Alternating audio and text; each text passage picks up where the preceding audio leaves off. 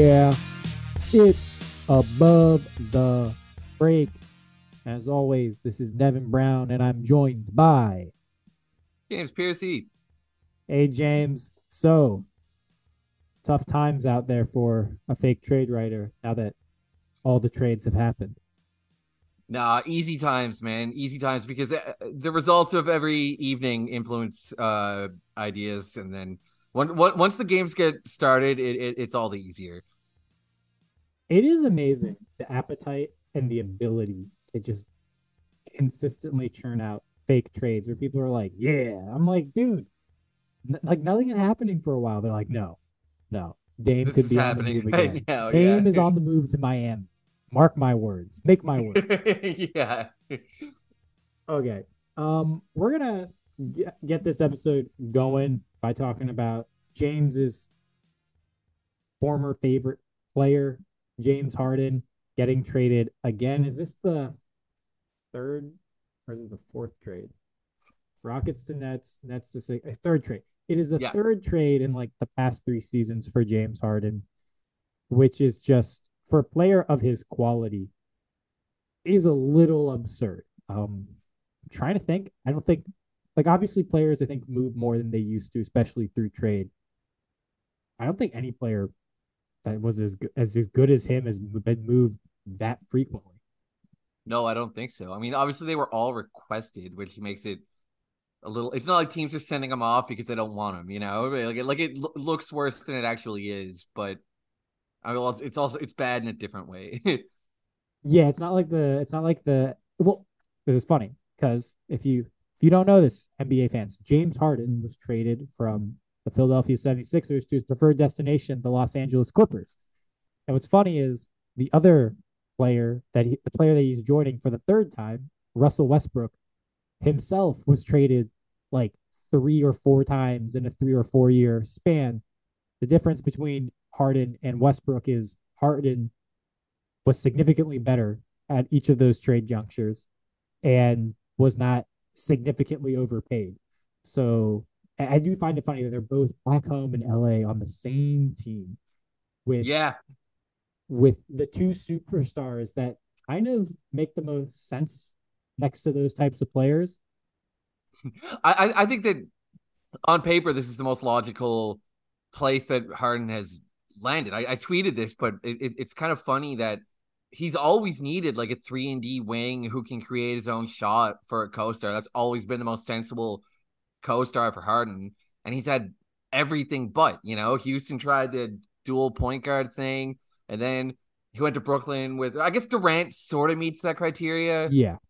Yeah, yeah, Durant meets that criteria, but I mean was Brooklyn short. was just weird. The Brooklyn, the Nets fell apart because of egos and off-court stuff. You know, it didn't really have anything to do with basketball. And then, but I, I, I never really loved the Embiid partnership. It went about as far as I expected it to. You know, and, and now this makes a lot of sense on paper.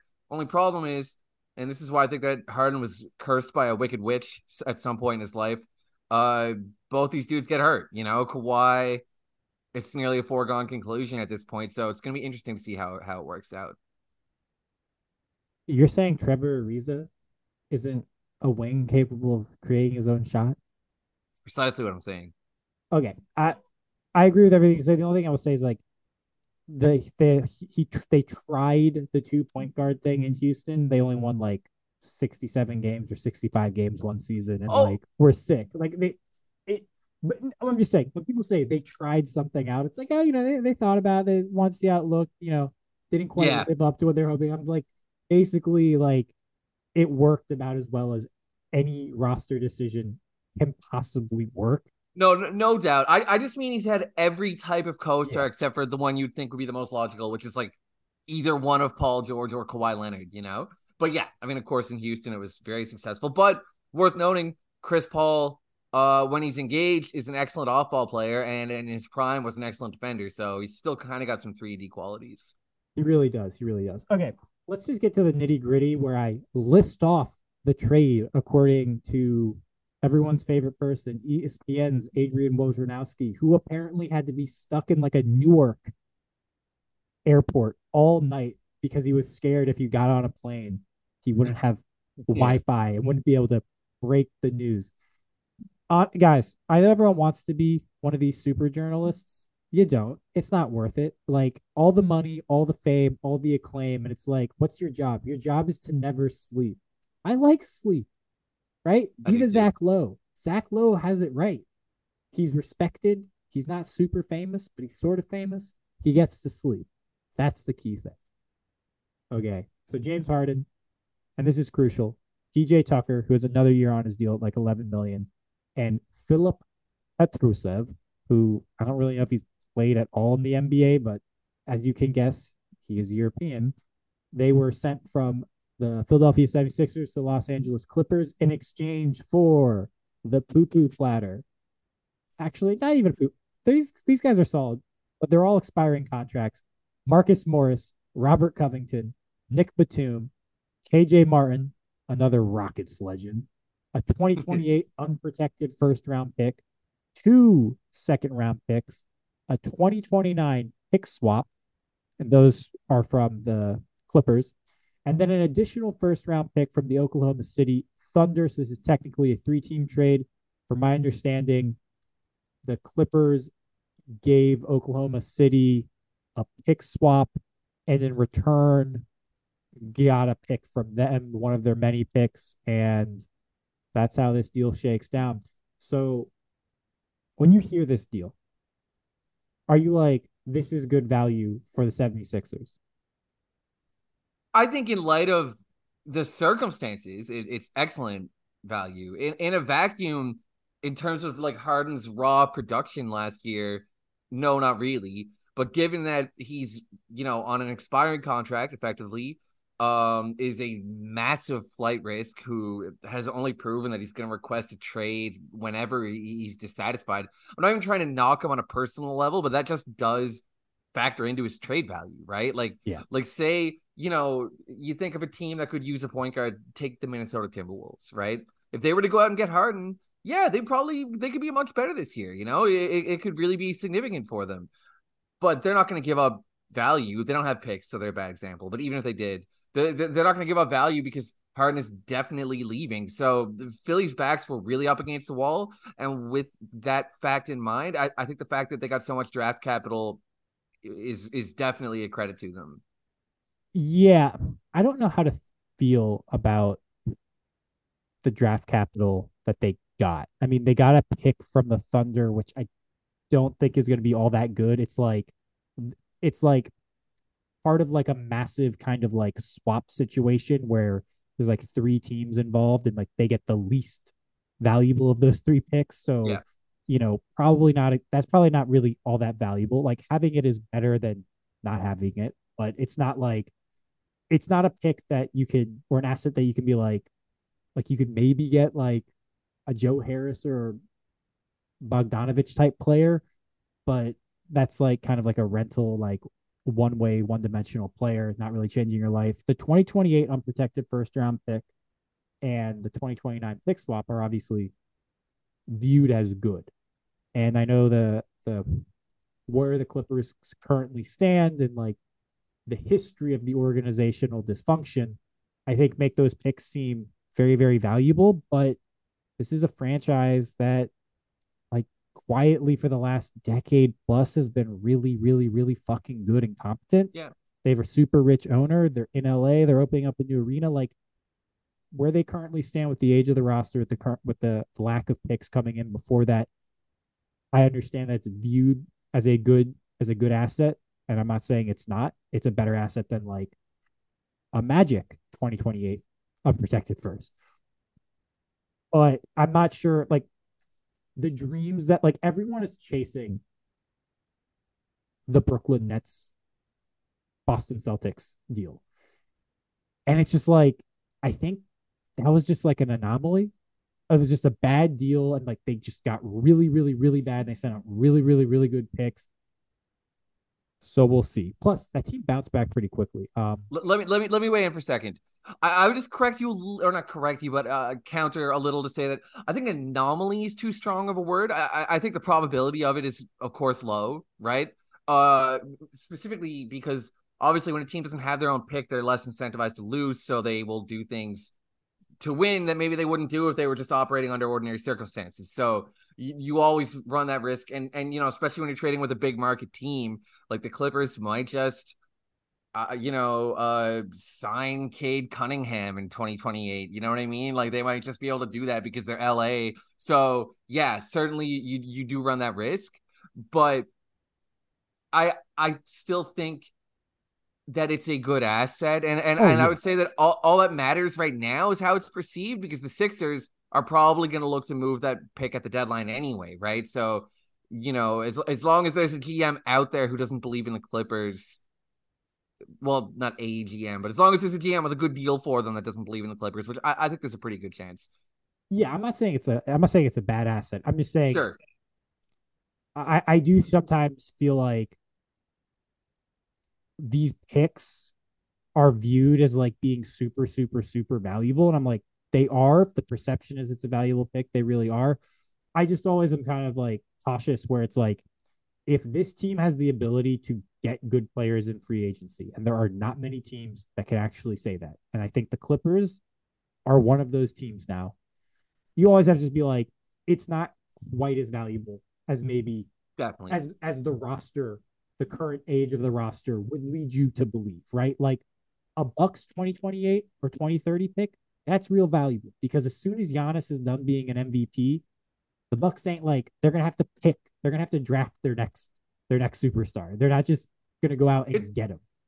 It's also just a generally a bit of a mystery box. Like any future distant pick is like you're basically paying a hundred dollars for something that might be five dollars and might be a million dollars. You know, yeah, that's a way that I might be willing to invest a hundred dollars right now if, if, if such a real life mystery box existed. But it's not necessarily a good investment. Uh, but it's not necessarily a bad investment. You know, it's just it's just it's a volatile investment. Yeah. Um, as it pertains to the let's just talk about the Clippers because they got the best player in the deal, and I think whenever you talk about a trade, you got to talk about the team that actually got the best player in the deal. You've already said it. James Harden makes a ton of sense on this team. I don't know if I would have done this if I was the Clippers. And it I, just, I wouldn't. I wouldn't have. Yeah, and I, I think it just comes back to the fact that like, like Harden makes them better but your issue is still the same. It's that you just don't know if Kawhi or Paul George are going to be healthy for a playoff run. And I don't think James Harden is like one of the doctors from Star Trek. I don't think he has the like little like like laser thing slash like you know energy photon healer device. Because like outside of that, like yeah, like he gives you more upside if those guys are healthy. And I think like that's a one way to think about it. But like you have these three guys now that are all going to be free agents next season. And sure, you gave up expiring deals, but you also gave up these picks. I just like I like it from like they made the team better. This is a type yeah. of player that they kind of needed.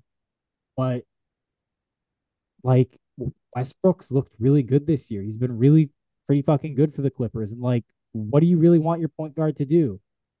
Set up Kawhi and PG. Paul George has been great to start the season. Kawhi a little bit oh, seems a little bit rusty, but like he's still Kawhi Leonard. He'll get better as the year goes on if he stays healthy. And you're just eating into those guys' touches, and like that's that's fine if it keeps him healthy. Maybe that's the idea. I just I feel like the Clippers are in this position where they went all in and it didn't work. And so they feel like they still need to keep pushing to go all in to try to like really get a championship.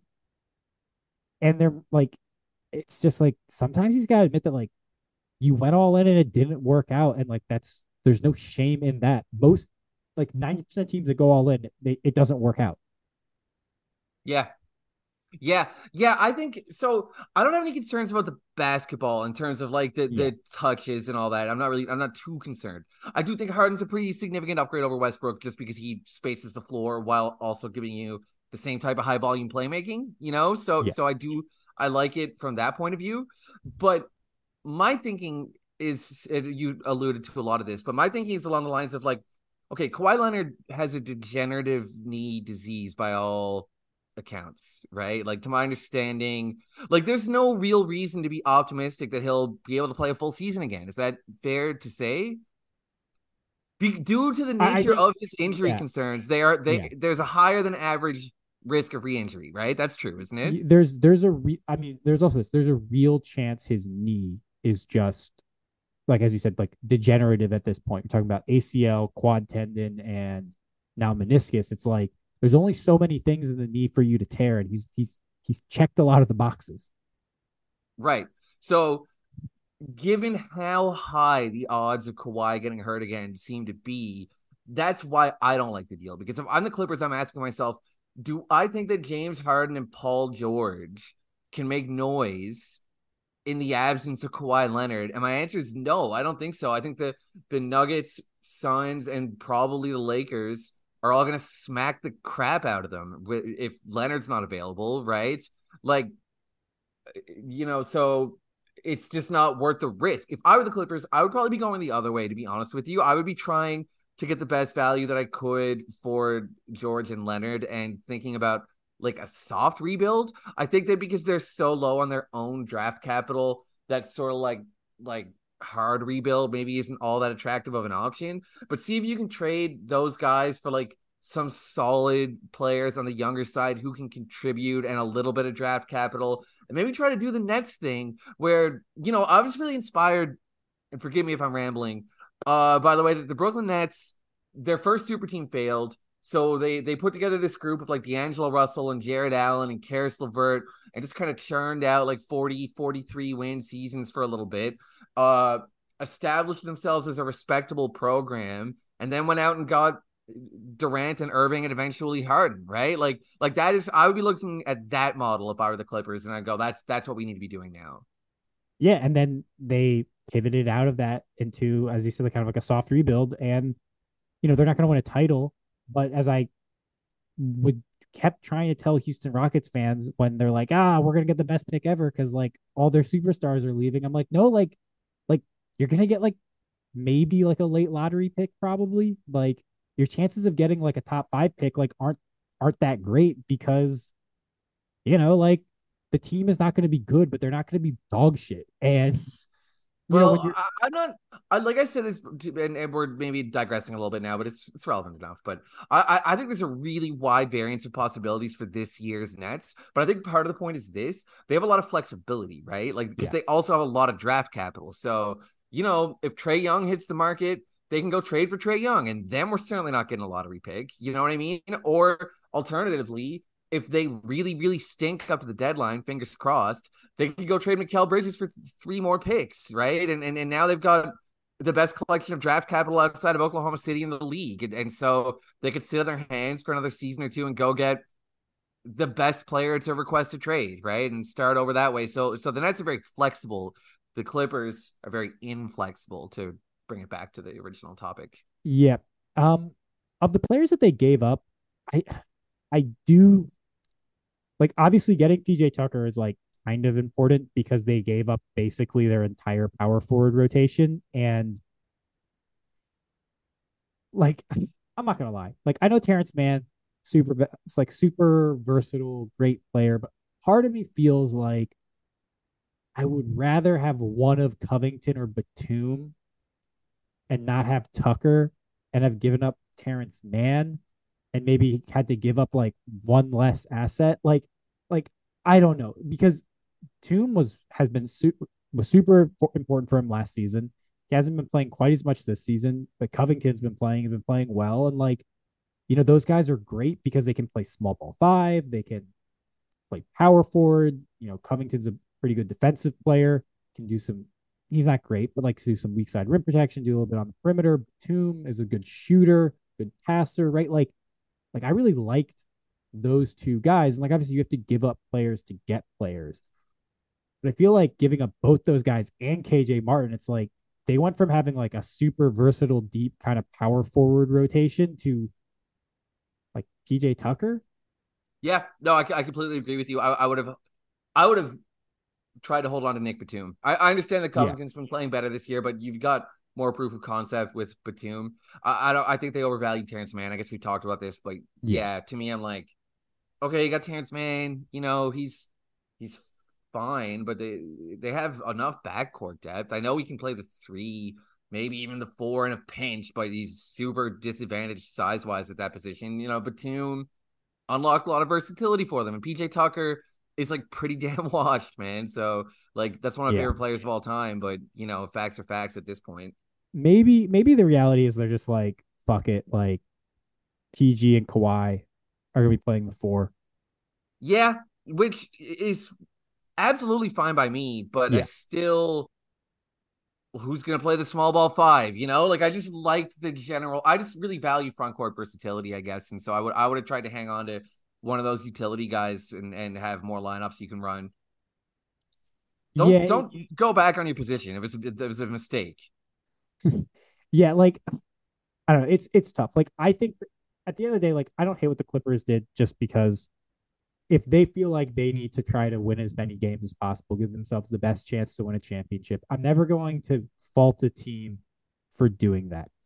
Yeah. It's because like at the end of the day, like not enough teams do that. Like they they're like, you know what, like half measures aren't gonna work. Like we believe in these guys and we believe that they can be healthy and we believe we can win a title if that's the case. Good for them. They're if it doesn't work, people are gonna clown them but like that's fine because like the people that clown teams for not winning championships when they go for it, like those people are just they're kind of like missing the whole point, right? Like yeah, you, Let... you can't win a championship just because you go all in. That's not like it's not like that's not how it works. Like you need things to go your way. And sometimes they do and you win a title, sometimes they don't. And you end up being like, we had a really great team really good seasons. We gave the fans a lot of good memories. We just weren't able to give them that final one.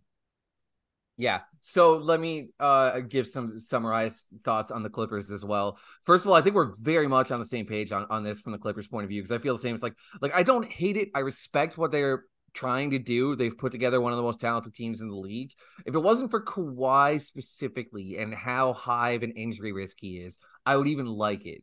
Oh, I would because, love it. I'd yeah, it. because he's such a bad gamble, you know, at, at this point, it's not what I would have done, but that doesn't mean that I, I have no respect for it whatsoever. I will say, though, that to have depleted your assets to this extent, I do think a conference finals run is like a like a realistic like like anything short of if, if they go through this whole Kawhi Leonard era and they don't even get to the conference finals, well, they did, I, I would have to view that as they a failure. did once without Kawhi completely.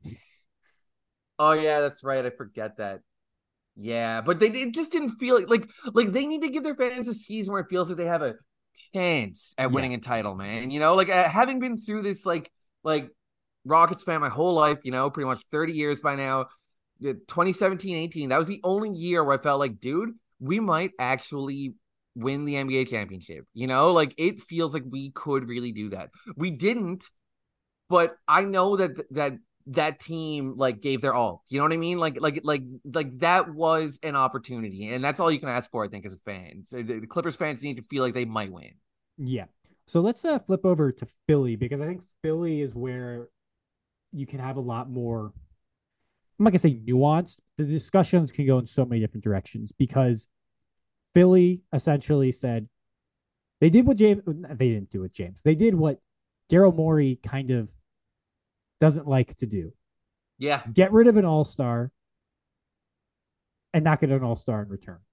But I do think that they got some ammunition that will help them get an all star. Um, it was one of the reasons why I was bringing up the the draft capital so much is that how valuable is that 2028 and 2029 pick swap going to actually be? Because the the additional first round pick they got from Oklahoma City, I don't think anyone's looking at that as anything more than like that's the like the way I would describe it if I was a general manager. I'd be like, well, that's better than a second round pick. But like, yeah, that's how like if you're saying it's better than a second round pick, you're basically saying like it doesn't really feel like a first round pick. Um, so they have some of their own picks that they can move. They don't have all of them. Like there's is any I know people have linked him to LaVine. I know people have linked him to OG Anunoby. If they're linking to OG Anunoby, I don't know why they're not linking him to Pascal Siakam as well, because if Toronto's moving one of them, I don't know why they wouldn't move both of them. And Siakam is a good player, um, probably a better player than Anunoby. I would say definitely a better player than Anunoby. Maybe not more. I, I think actually, let's talk about this now. Anunoby, what the fuck? we're, we're messaging about like being very confused. Like the the re- the reported or like the scuttlebutt around his value seems to be insanely, insanely high. And I think he's a very good player who's on a very good contract, but is he has a player option, I believe, for next season. So he's functionally going to be a free agent. Is he a guy you even want to give a max to? Like realistically, no. do you want to give a max to him? And like no. that's kind of what I feel with Anunoby. It's like if you're gonna trade for him and then give him a max, I don't feel like you should have to give up all that much, but it feels like the his value around the league is somewhere it's like he could get three first round picks. And I'm like, like how the fuck is he more valuable than James Harden? When they're basically no, I, or Jrue Holiday even. You know, uh, yeah. Yeah, no, I, I, I completely agree with you, man. I I think something that's happened right in the NBA's trade market is it's overcorrected maybe for three and D wings. It's like truthfully, there are only a small handful of true three and D wings in the league, right? There are a lot of guys that we call three and D wings, but they actually are like pretty suspect defenders or really inconsistent shooters. But like yeah. since they kind of give you a little bit, or there's those guys that like shoot 34 from deep and they're average defenders. So we're like, oh, three and D wing. It's like, yeah, it's kind of neither. But they are few and far between true like three and D wings, and Anunoby is one of them, right? Yeah. He he. So since it's a scarcity of of, of it's a scarce skill set, uh, I think the league started to recognize that.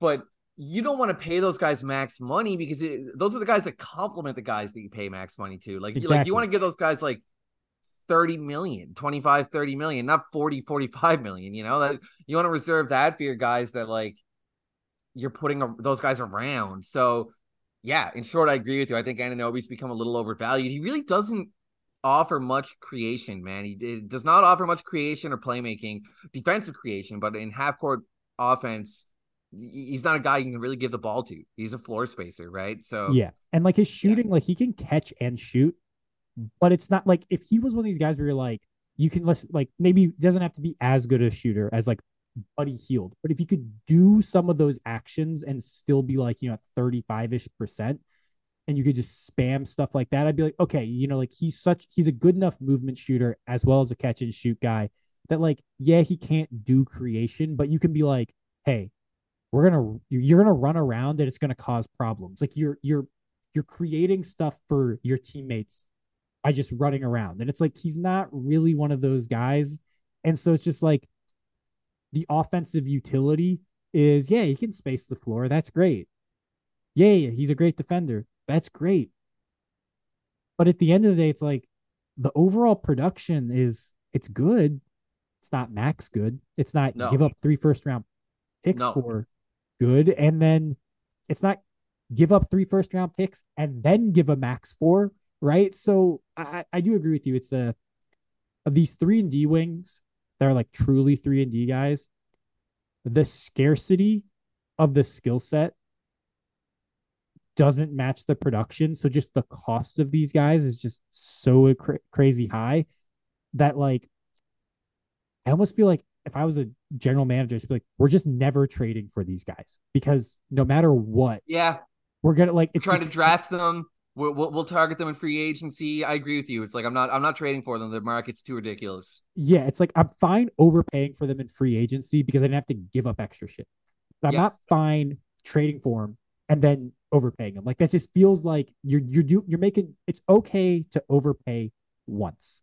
It's not yeah. okay to overpay twice because then it's just like, dude, yeah. like, what the fuck are you doing? It's like, and in, in, in the meantime, you know, if I can't get one, I'll cobble together Torrey Craig and Royce O'Neale and and you know the, these guys and like just like get a little bit of three and look here and a little bit of D there and, and and try to make it work rather than give up all my draft capital for a role player. I'm with you. Yeah, and so that means that the guy, the two guys that I think are probably the most attractive would be Pascal Siakam, which for some reason I haven't really heard that name as much when they still had Harden. That was a kind of a theorized trade that you didn't really hear a lot of scuttlebutt about. And then it's now Zach LaVine. And I'm not gonna lie, like offensively, I think LaVine would be fine in Philly. Like they would be a little bit light on playmaking between their their top three guys, but they're all such good scorers that it's almost like, you know, they're sure like they're not gonna make as many easy buckets for Tobias Harris, even though you probably have to move Tobias Harris if you get LaVine. But like, let's just say like you know like they're not going to make a ton of easy buckets for each other, but they're just so good at scoring that like it doesn't really fucking matter because those guys get buckets even when there's not great creation for them. Yeah. Yeah, it should work fine offensively, but I'll say this. If they go get LaVine, they're a pretty dangerous team. It's not it's not a horrible decision, but it's not what I would do. I love the idea of Siakam. I think oh, yeah. if, Siakam, if they can get Siakam, I think that's excellent. But uh, let me throw another name at you who's kind of relevant to the discussion that we've been having, but I think adds a little dynamic of shot creation that Anunoby doesn't. And I think he'd be a really good fit for that reason. Can you guess who I'm thinking of? He's probably not available. There's another hint. Like like he probably will not become available this year. But if he are did, you talking about Mikal Bridges? I am. Yeah, they ain't getting Mikal Bridges. Eh, three picks. They, they they have three picks they can trade. Yeah, but and expiring contracts too. I know, but why? Why would? The, my, here's my thing. Why would the Nets want to move Mikal Bridges? Okay, so let me. So you're thinking about the fact that they don't own their picks, obviously. Well, I'm also just thinking about like they don't own their picks. They're they, you know, their record. It's super early. Is it amazing? It's not even good, but like, well, it's one and two. It's one two. It's like they win their next. Yeah, they, they win their next game. They're five hundred. They win their next yeah. two games. They're three and two, and like you know, great winning. They lose percentage. the next two games, and the Rockets are getting Alex Sarr, baby. Let's go. Yeah, yeah. So it's just like one of those things where it's like they're like they've been pretty fucking competitive in their games. Like, you know, there's. I personally, if I was the Nets, just as a rule of thumb, I just would never fucking trade players to Philly yeah. or or the Knicks. I just be like they own Philly's 2027 pick too with protections. Eh, so you know, like I mean, okay, okay, but hypothetically he'd be perfect. Like for, forget oh, yes. Brooklyn's yeah, okay, yeah. All right, so let me try to make the case for Brooklyn, man. They only make bridges available, obviously, if they stink heading up to the deadline, right? But if they stink heading up to the deadline, what is the difference? They stink anyway, right? They're giving up a good pick to the Rockets. If they suck at the deadline, sure they might turn the season around after the deadline, but like the odds that they're going to give the Rockets a good pick are, are, suddenly quite high. So what are they really hanging on to? And my thinking is, I trade Bridges for three first round picks. Now I've got the most draft capital in the league besides the Thunder, and so this summer I'm trading three or four picks for Donovan Mitchell and now got a more dynamic offense. I retain Nicolas Claxton, and, and, we might be a second round playoff team in 2025. It's just a one year measure, right? The reason why I wouldn't do it is that when you want to be good, who do you want to trade for? Well, Mikal Bridges, but it, it's, it's yeah, I guess it's like a it's a step back to take two steps forward kind of thing because they don't have anyone else on the roster that like is going to command a whole lot of trade value. And while they have a pretty good collection of draft capital right now, they aren't they aren't like major players like the Thunder or the Knicks or maybe even the Pelicans who control their own draft and have outside draft capital, right? Look, so I'm saying it's, this. it's let's bring it go back to Donovan Mitchell. Yeah. If you're if you're them and you're like, hey, Donovan, we have Nick Claxton, very good center. We have Mikal Bridges. We have Cam Johnson. We now want you. And we think you being here, you get to be close to New York where you're from. We can be a super, super, super good team. Like I think that's a compelling pitch in free agency. And I think it's also a compelling pitch where if he doesn't re-sign or not re-sign, if he doesn't extend with Cleveland, they might say, okay, well, like, what can we get? And he's like, you know what? I really want to go to Brooklyn. That's where like I want to resign. Like that's the like that's the leverage these guys have. And I think, as you said, they have like a decent collection of picks. Like they, even if they don't have their own. Yeah, I see what you're saying. Right, like, so basically, just- but what if what if Mitchell says, "I want to go to the Knicks or the Nets"? It's uh, the the Knicks kind of hang over the Nets right now in that way because they can give up their own 2024 6 8 30 picks, right? And they got a couple of other picks. And if you like goddamn RJ Barrett, they got that for you too, you know? Like He's actually been okay to start the season. yeah. but okay. And he's like he's been okay, which is it's one of those things where he's one of those players like when he's when he plays okay, people are like he's he's an all star now. It's like dog, like no, he's no, he's just he's fine. not yeah. he's just Yeah. not bad.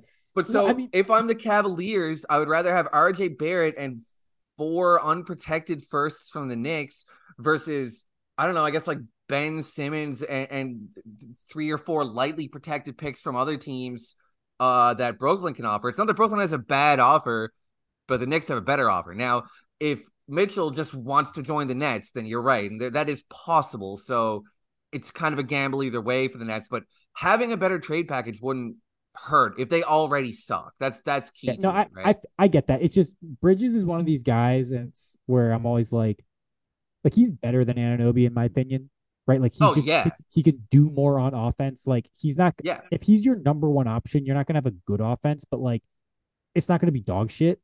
Um, or maybe maybe it'll be bad. I mean, it depends who your number two option is. If, if Yeah. it's Spencer Dinwiddie, you you might be a little bit dog shit, but yeah, you know, yeah, But yeah, look, like the thing with Bridges is it's kind of like when the Suns traded him to get Durant. It's like they made this big move, and it's like, oh man, their team is so great. All they all they need is Mikal Bridges. It's like he's one of those dudes Yeah. where it's like it's like whenever you trade him, you're always like, now we're good.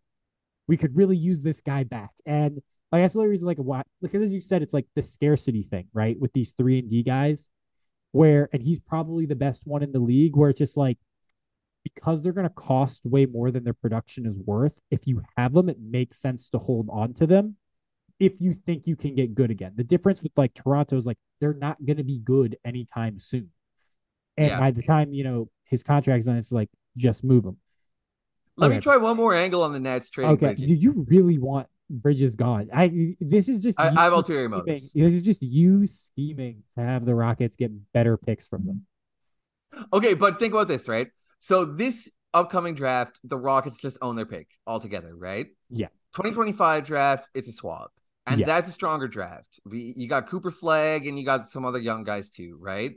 So if I'm the Nets, maybe I'm looking at the Rockets. If the Rockets are still bad leading up to this year's deadline, right? Maybe I'm looking at it and going, okay, you know what? I'm going to call you a bluff. Sure, we'll send you guys uh, the fourth overall pick in, in the 2024 draft. And congratulations, you did pretty good out of the Harden trade. But we have a feeling you're going to suck again next year, too. And so if you get the second overall pick and we get the friggin' sixth overall pick, we're still coming out of it with, with, with a young star. Like, like I think the idea that the Nets absolutely can't rebuild is a little bit overstated. You know, like like Yeah. have those picks are swaps, right? And then in a few seasons, it's all over. You know, so it's like. I, I I just think that's a little bit of an overrated thing. They, they, they could sell if they wanted to sell. Yeah, they totally could. I just I just think they wouldn't sell bridges. Is like kind of like the way I feel. And it's like if you can't sell bridges, it's like or you They should don't have that much. Yeah, they don't have much that anyone else wants. And so it's just like to me, it's like I think they're gonna ride out the Ben Simmons contract and they're gonna try to extend bridges and they're gonna hope the fact that like they now have they're getting their own picks back. They have a bunch of other outside assets. Cause I mean like, dude, like that we talk about like the 2028 Clippers pick, man. Like they have a 20, what, 29 or 2030 unprotected Mavericks pick, right? Yeah, Like 2029. yeah. Yeah. like Luka's fucking cooking. But like if Luka's having to do this and they're like, you know, they start out 3 0, but like let's say they have, they hit a rough patch. Like, you know, they're like 15 and 12 and Luka's like averaging 35, 9 and 9. And he's like things like like what the fuck is this bullshit? Like, yeah, like we're above 500, but like if I'm doing this, we should be better than 3 games above 500. It's mm-hmm. like I think if you're a GM, you're looking at that pick and you're like I I'd take that. Like I, Abs- absolutely, absolutely, I agree. Yeah, Right. no, yeah, yeah. The Nets have a lot of flexibility and a lot of Yeah. options, right? I like where they're I at. just- I like where they're at. I think they've done a great job in the like, at, like the any team to have a super team where it just combusts the, the way they did.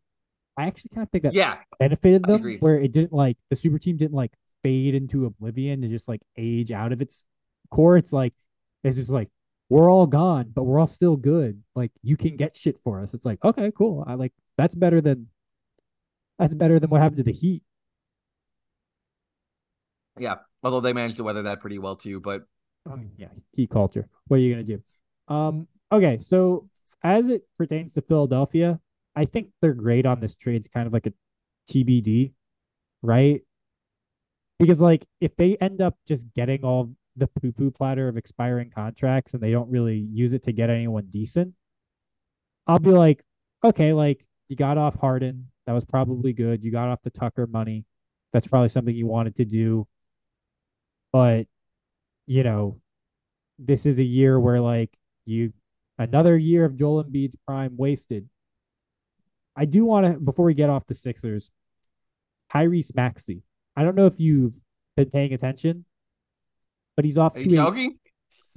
I, I took him in the fourth round in our, in our fantasy pool. So yeah, no, yeah. yeah. Um, so he's been incredibly, incredibly good to start the season. Um, what's his off his offensive box plus minus through three games? So like take this with a grain of salt. Is nine point one, which is the fourth best in the league behind Curry, Doncic, Mitchell, Donovan Mitchell. That is. So, do you think that the Sixers, based off how Maxey was playing, were like, we can take a deal that allows us to make another deal, opposed to we need to make a deal where like we get a, a guy. It's like, because my sense is Maxey playing really well was like bought them enough time with Embiid to just be like, yo, like you two guys are like good enough to like be competitive. And like now we have the assets to like add like a third dude that can like really help us. But we Yep. weren't gonna get him if we included Harden in the in the framework. Yeah, no, I I- think that's probably the logic. And let, let me. I, I wanted to say this too. I think that this is an interesting test of Daryl Morey and his basketball acumen, man. Because let me say this: if this team looks good, right, heading into the deadline and everything, they don't have to trade for Zach LaVine. You know what I mean? Yeah. Like I wouldn't, right? W- what is the formula for success in the NBA? Like they have uh the reigning MVP, right? Uh second best offensive big man in the NBA, right? A true superstar. You got Tyrese Maxey, who's playing like the best player in the NBA right now. Obviously, he's he's likely to regress, but like like he's a star player though, right? You got Tobias Harris, who's like a really great complimentary player, man. Like regularly flirts with that 50 40 90 mark like a really efficient offensive forward who's not like a like a black hole on the defensive end i feel like people hate on Maxey man but like or sorry uh harris but he, he's a good player Oh yeah, yeah. they have a And- good roster And now and, that and well, I was gonna say added with like uh, Harris, it's like now that Harden is gone, and Maxey's the second option. Harris slides into that third option, and it's like yeah what makes him good is that like he's a pretty good offensive option, and like he's a beautiful third option man Yeah, to it's me like- it's better know value than him be, having him be the fourth option. So it's just like he's yeah he's basically becoming more valuable because you're putting him in a more important role, which he can he So can handle. if it looks good leading into the deadline, if I'm Daryl Morey, I start thinking about stuff like maybe I should just like trade for Dorian Finney Smith or something like that, you know? Like see like like flip Covington and, and a handful of second rounders for a better three and D or like uh I don't know, go get a secondary creator, not to pick on the Nets, but like a Spencer Dinwiddie. See if I can cobble together the pieces for that and like like Cam hang on to some assets and actually put a, a goddamn team together instead of just like vomiting out superstar plus miscellaneous role player uh formations all the time because there's something to be said for synergy and and, and having a clear hierarchy on a team and I, I think Daryl Morey's overall he's I think he's a really good general manager with with a good track record but I just think that he hasn't paid a lot of attention to like the crafting aspect of this thing throughout his career. He just kind of is like has this philosophy of like I need the biggest names I can get and then whatever else I can put around them. Like why don't you see how this looks, man? You got a good team there, you know? Yeah, and they're gonna be they're a lot deeper than they were now, right? Yeah. Like, you know, Batum and Covington, those guys can fucking play. They're good players and they'll make them deeper. Um, Maxey, his his numbers are pretty absurd. He's at 30.3 points per game on a 62.5 effective field goal percentage. The one concern I have, obviously, is that like the scoring efficiency, while it looks great right now, you know, he's shooting 50. This this is just nuts. 56% from three on 8.3 attempts per game. James, I know he's on your fantasy team. I know our league values three pointers a lot. I'm gonna tell you this: he's not gonna keep this up. Um, so that is that. But um, the concern is just like you know the two point efficiency is now down to 45.2 percent. It had been about basically exactly 51.2 the previous three seasons. So the shooting efficiency is going to regress, but with the volume, that's fine. But the real the real impressive thing is up to 6.3 assists, which is a career high. Only one turnover. The yeah. one turnover with this type of shooting volume and passing volume is like good. I mean, the only like really the only concern is like what is his three point field goal percentage going to look like long term? Because yeah, but I mean, you got to. It's it's obviously not going to stay where it is, but uh, you have reason to believe that it's going to be good, though. You know what I mean? Yeah, yeah, yeah, like like he's good. He's really good. He might be comfortably good enough to be the second best player on a, on a contender. If this play holds up, then I think you got to at least give him that kind of a vote of confidence. You know? Oh, yeah, yeah. I mean, the the it's only three games, but like you know the you know the free the free throw generation way up. That's something you're like that's what we want to see when your shooting volume goes up. It's it's that um, the turnovers at one per game. I don't think that's going to last, but it's clear he's not going to be like coughing the ball up like a madman in this role. And that's super important because like avoiding negative plays is super valuable. And so it's like, yeah, he's not going to average 30 points per game, but you know, let's say he's at like 25 to 26 points per game on like, you know, a 55 effective field goal percentage and like six or seven free throw attempts a game at like, you know, around 87%, like with, you know, six, five to six assists per game. That's like a really fucking good player, right? Like that is totally what you yeah. need. And like that's, you can win a ton of games with that. Like, is that going to get you past the Bucks? Is that going to get you past the Celtics? I don't know. But like, was yeah. that were you getting past those guys with James Harden? Probably not. So, you know, Philly Philly seems fine. Like I don't I don't get it. They feel like they're always about to like shit's about to hit the fan and then it never really completely does. And you're just always like Well, shit is Embiid and the fan is the trade market, right? Like yeah. so basically that's what it that's what it constantly boils down to for Phillies. Like, are we going to be able to hang on to Joel Embiid? And thus so far, it's looking pretty good. Yeah, it's looking pretty good. All right. Um, I want to give you some time to talk about your favorite team that you've watched. I'm assuming most of, if not all, their games, the Houston Rockets. All of, all of yeah. I've actually caught, I think, not all of, but most of every one of their games. So, I'm just gonna ask you this: Should they fire Ime Udoka? Get out of here. No. Uh, currently, I think that the, the main issue is that there are certain lineup combinations that had to be played out of necessity because of basically just limited options that really, really, really stink, right? I have to say, I know you're a fan of the guy, and, and I usually am too if we're going eye test, but they all feature Jae'Sean Tate, right? Like, as much as I like Jae'Sean Tate, I think he plays really hard and he, he brings a fair bit to the table. The fact is, is he's a six four wing that can't shoot, and it makes him a difficult player to work with. And we've pretty much stunk when he's on the floor. I'm not saying it's all Jae'Sean Tate's fault, you know, it's not but all his fault. But um, no, you know. but but the fact is that the starters have played pretty well, and the bench has been absolutely awful, and he he's a big part of that. And then he's not a good compliment to Amen Thompson, right? Like he, they yeah. basically they're basically the same player right now, you know, like in a, in a lot of ways, right? So that's not working too well. And then, you know, I think another issue that plagues the team is that uh Jabari Smith Jr. is not really the defensive player that he was like supposed to be, and he's not able to compensate for Alperen Sengun. And it, it, now it's a Jabari Smith Jr. problem because Sengun is the best offensive player on the team, right?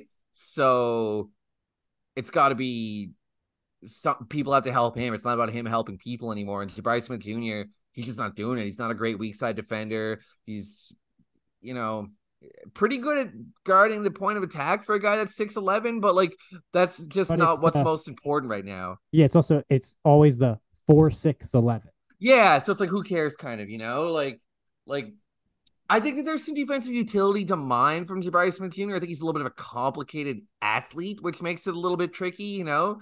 But at this moment, he's not like the eraser that you'd like next to Sengun. And so and offensively, they kind of really both want the ball on the low block, so that's been a little bit of a problem too. Like, like the fit between Sengun and Jabari Smith Jr. was a selling point leading into the 2022 draft. Right now, it looks like a bad fit to me. Yeah, and I think one of the reasons why it looks like a bad fit is because Jabari Smith Jr. has just unequivocally been fucking bad in the NBA. Yeah. And like I'm not I'm not trying to be like he's a bust, he's garbage, there's no hope. I'm just saying like as a matter of a fact, he has been Yeah. really bad in the NBA. Bad, like a bad NBA player, like a been a really bad- bad, NBA player. yeah, it's like what were the selling points as you said? The defense. Eh, not been so good. no, I don't think it's been like horrible, but like it's not been not something where you're like it's been below. it's been below an average NBA player. it's not yeah, it's not carrying anyone's profile, right? What is the next best thing? What is the other thing he's supposed to be really good at? Shooting. What has he not been good at? Shooting. Right? So it's like, you know, the, the the two things that he was supposed to be good at that were supposed to like carry him to being like have this high floor as a prospect where you're like he's gonna be able to defend pretty well, he's gonna be able to shoot pretty well, and like that's just gonna make it so if he's never a superstar, he's a guy you can trot out there for 30 minutes a night and be totally happy with it.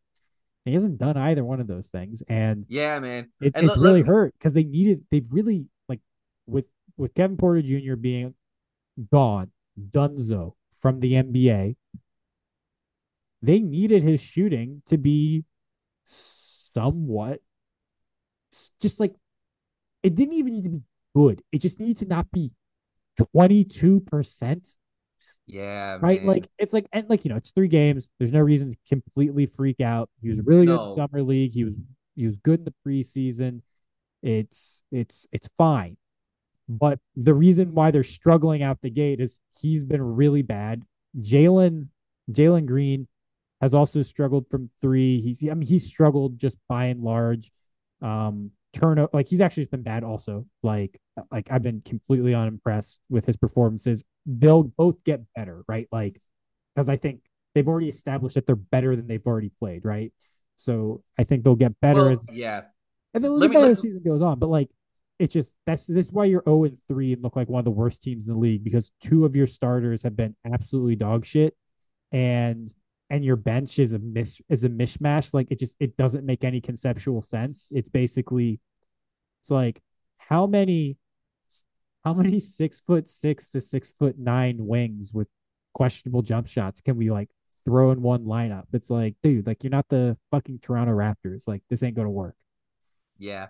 Few things I want to say. I, I think that there are a lot of contextual factors behind struggles that Jalen has had throughout his whole career and continues to have. Like we're talking about a young volume scorer who is consistently on the worst space teams in the NBA. Like that, like that does not help, right? Like the paint is perpetually packed for Jalen Green. It makes it a lot harder to get his slams off compared to like an Anthony Edwards who feasts off of KAT's gravity. You know, like like Jalen's not had that type of uh help. So I I I think that you know Jalen started playing the game on maximum difficulty right off the bat, and and I, I try to give him more grace for that reason. I think that so far this has all been designed for failure, and this is his first year playing with a point guard. You know, like he's not played alongside a point guard, so I I, I actually think Jalen was pretty good uh in games two and three. Not just not excellent, but like Yeah.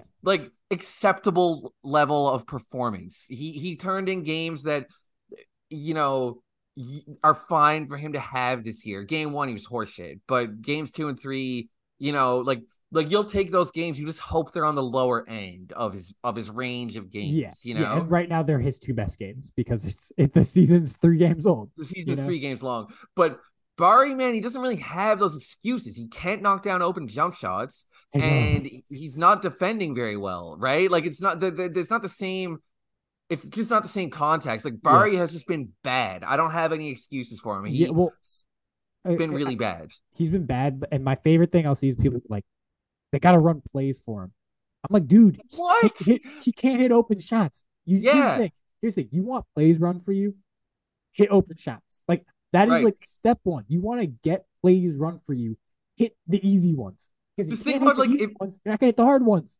If I work at an office and I have a really easy job, and I'm doing really bad at it, right? I can't go to my boss and say, well, you know, if you gave me more responsibility, I'd do better. It's like, bro, I need you to prove that you can fucking file the things in alphabetical order before I get you to to take the meeting with the CEO. You know what I mean? Like, like this is like, like you know what I mean? He's no, we can't run plays for him. He, there's no play to run for him, right? Like he can't, bro. We are running plays for you, open, wide open threes. You can't execute it. If you can't execute that, we're not be setting fucking screens for you so you can get a semi-contested mid-range jumper so you can quote unquote get in a rhythm. Like, look, man, here's the thing. If you want to be allowed to get in a rhythm, you gotta be fucking good. Because otherwise, yeah. you just like like that's how this that's how this. They're gonna try to get Jalen Green and Fred VanVleet in a rhythm because you can't yeah. get everybody in a rhythm. You or know, like or get Sengun. I will say Sengun gets himself in a rhythm, right? He's a self starter. Dude, dude is dude is. I, I know. I actually let's talk about Sengun because like it is. I, I gotta go kind of soon. Just yeah. just a heads up. Yeah. Because I think the Sengun situation is just like one of these like anxiety inducing things for the franchise, in that like, and like I've said this before. It's like I'm you're because you're more critical of them than I am, and it's not because like I agree with all of your concerns. I'm like, I'm like yeah, Sengun probably isn't going to be good enough on offense to be the focal point of a team that can win a championship. And that is not an insult to him. That is literally not no. an insult to any individual because they're like, you go look at the focal points on offense of like all of the NBA champions for like the last decade. It's like, oh, these are all inner circle Hall of Famers who won MVPs, right? Best yeah. offensive players in the league, right? Like it's not, it's not like an insult. It's just like it's really hard to win a championship. I don't know if Sengun's gonna be that good, but the Rockets are in this like shitty position where all of their young guys have been not very good except for him. He is so clearly their best young player currently that you kind of have to play around him and play through him because that is like your only way to like some level of NBA competency. But then you run into the issue where it's like, yo, we're like we're building around the Domantas Sabonis regen. So is is like it, like this probably doesn't have like real championship upside. And so there's like these two groups of people I think in like the Rockets fandom, from my understanding, is like the people are like you, where it's like, look, like we're just probably not going to be able to win championship with this guy. Like, don't get too attached. Like, I think we should move him because I don't think he's going to lead to that. I'm like, I'm I'd push back from that just because I go with the I'm a Wizards fan. Like, if we make the second round of the playoffs, I'm stoked. So like different expectations for different fan bases. You want a title, I get it. And then there's the group that are like lying to themselves about like, no, Sengun is the truth. Like we can do this. Like he can get good enough on defense and he can be like an offensive hub and like we can win a title. I'm just like, no, probably can't do that. So I will just say, watching these games, when Sengun has the ball, like it was last year, just like a shit like this, this looks like a functioning NBA offense so much more. And I wish they just said, fuck it. Like this is this is the offense. Sengun in the post, Sengun in the high post, Jalen well, Green, Jalen Green two man game. Because I don't think they've done enough Jalen Green Sengun two man game. Like when you have him play off a guy where he doesn't like like a small little action is creating an advantage for him. He's such a good athlete. He can just nuke nuke the defense. When you're forcing him to like create the advantage on his own off the dribble, he can still get by guys, you're like lowering the efficiency of his his his shot or his pass. It's just like get him in that, give him that little extra advantage, and like he will take care of business. Yeah, no, I completely agree. Run more two man game, and also like I've come around on some things, right? Like so, so let me let me share a few Sengun thoughts before we roll on out. Right, first of all, if none of these dudes develop, then none of these dudes develop. Right, Sengun is like Sengun's developed. Like like he's already good, right? Like in, in theory, if you build a team specifically to optimize Sengun right now, I think you could probably make the playoffs. He's averaging 19 points and seven dimes, you know? Like if you went out and got like I don't know, all the best players that would complement him the most. You know, I, I am trying. I'm struggling. Giannis, LeBron, get out of here. It, I mean, I I almost want to try to craft a realistic team around him, but then I'm like, that's a little too much thought right now. I'm trying to think of the right forward. You know, okay. I you know what I'm saying? yeah, like a Jaren Jackson Jr. at the yeah, but he's not to be available. I, that's I, that's what I, thought. That but I'm saying like a guy like that, like that's kind of like not who you were hoping Jabari was going to be because that's like that's a little pie in the sky. It's your hope, yeah. especially as an interior defender, but you're hoping he could do some of those things. And yeah, some of those things. Yeah, exactly. None of those things. Yeah, exactly. Right. So that sucks. uh, but so supposing hypothetically somehow say you could get Jaden McDaniels, uh, Khris Middleton, and Buddy Hield and keep Fred VanVleet, you know, and just like Sengun in the post and spacing and, and defense minus Hield and and that's your that's your team concept. You know, I think that team could probably squeak into the playoffs. But so I see Sengun as as as a fallback option or like a fail safe now. That that's that's where I'm at with them to where it's like.